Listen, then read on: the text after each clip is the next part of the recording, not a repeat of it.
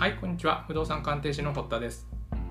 物件の取得から賃借人募集までの流れをできるだけリアルタイムでお届けしていますけれども今回がこのシリーズ第8話目になります。今日は門のある正面の塀を塗装してみたというお話です。今回建物の内部はクロスや床下地の補強など全面的にやり替えるつもりなんですけれども外回りについては外壁も含めてあまりいじらないでおこうと思っております。ただ正面の塀はパッと見物件の顔となる部分ですのでできれば明るい色にしたいなと思いました。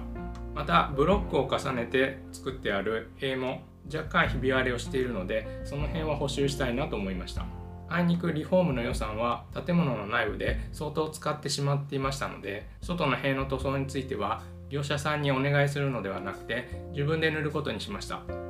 いろいろと動画を検索して材料選びをしてみました。塗料といってもものすごく種類があって塗る場所や用途によって様々なのでとても奥が深いなと思いました。実際に塗装に使った材料の紹介と塗装のプロからのアドバイスもいただきましたのでその辺も紹介したいと思います。まずは塀の補修です。ひび割れをしている部分にコーキング剤の密着性や耐久性を高めるためのプライマーというものを塗ります。今回はセメダイン社のプライマー MP1000 を使いました。これを細かいハケでなるべく奥まで塗っていきます。次にコーキング剤選びですけれどもここでは注意が必要になります。コーキングの上から塗料を塗れるものと塗れないものがあるということです。まずシリコン系のコーキング剤は撥水発油性が高いので上から色を塗る場合には使ってはいけないということです。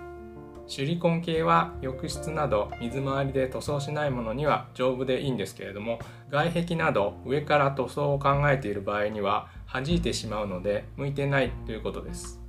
今回は上から塗装をすることを決めていますのでシリコン系ではなく変性シリコンというものを使いました。比較的口コミでも評判が良かったのでプライマーと同じセメダイン社の変性シリコンシールを使いました。白の塗料を使うので変性シリコンも白のものにしてみました。この本体をコーキングガンにセットして使用しましたけれども問題なく使いました。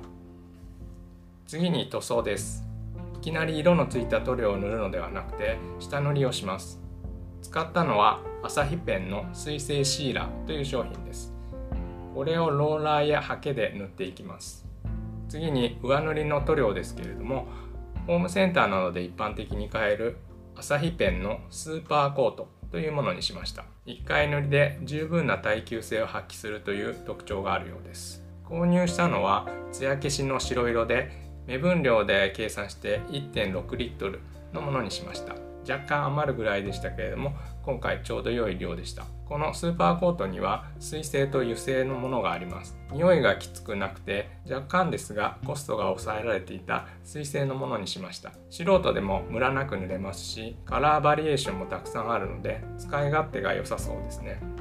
このように材料は決定したんですけれども少し不安だったので作業をする前に塗装のプロに相談しました。以前出演いただいたなごみ工房さんのツアーで知り合ったプロワークスの中村さんにアドバイスをいただきました。下地がだいぶちょっと脆弱になってますのでカチョン系のシーラーで2回塗布していただいてからのトップコートっていうような仕様で塀の塗装はしていけばよろしいかと思います、アドバイスいただいたのは主に3つになります。1つ目はコーキング剤については本体の先端を斜めに細く切ってなるべくひび割れの奥の方にコーキング剤が入るようにするということです。コーキング剤を多く充填することによって弾力性を持たして耐久力をアップさせるということです。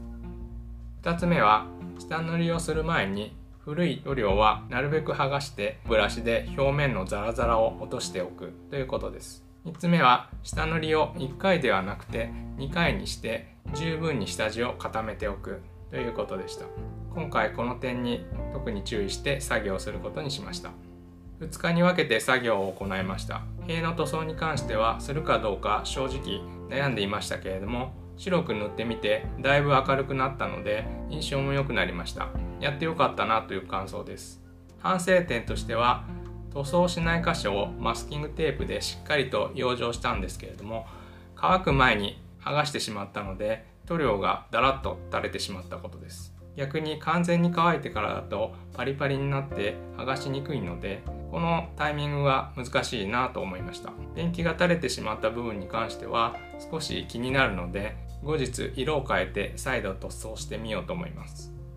今回は以上になります。このシリーズもいよいよ終盤戦になってきていますので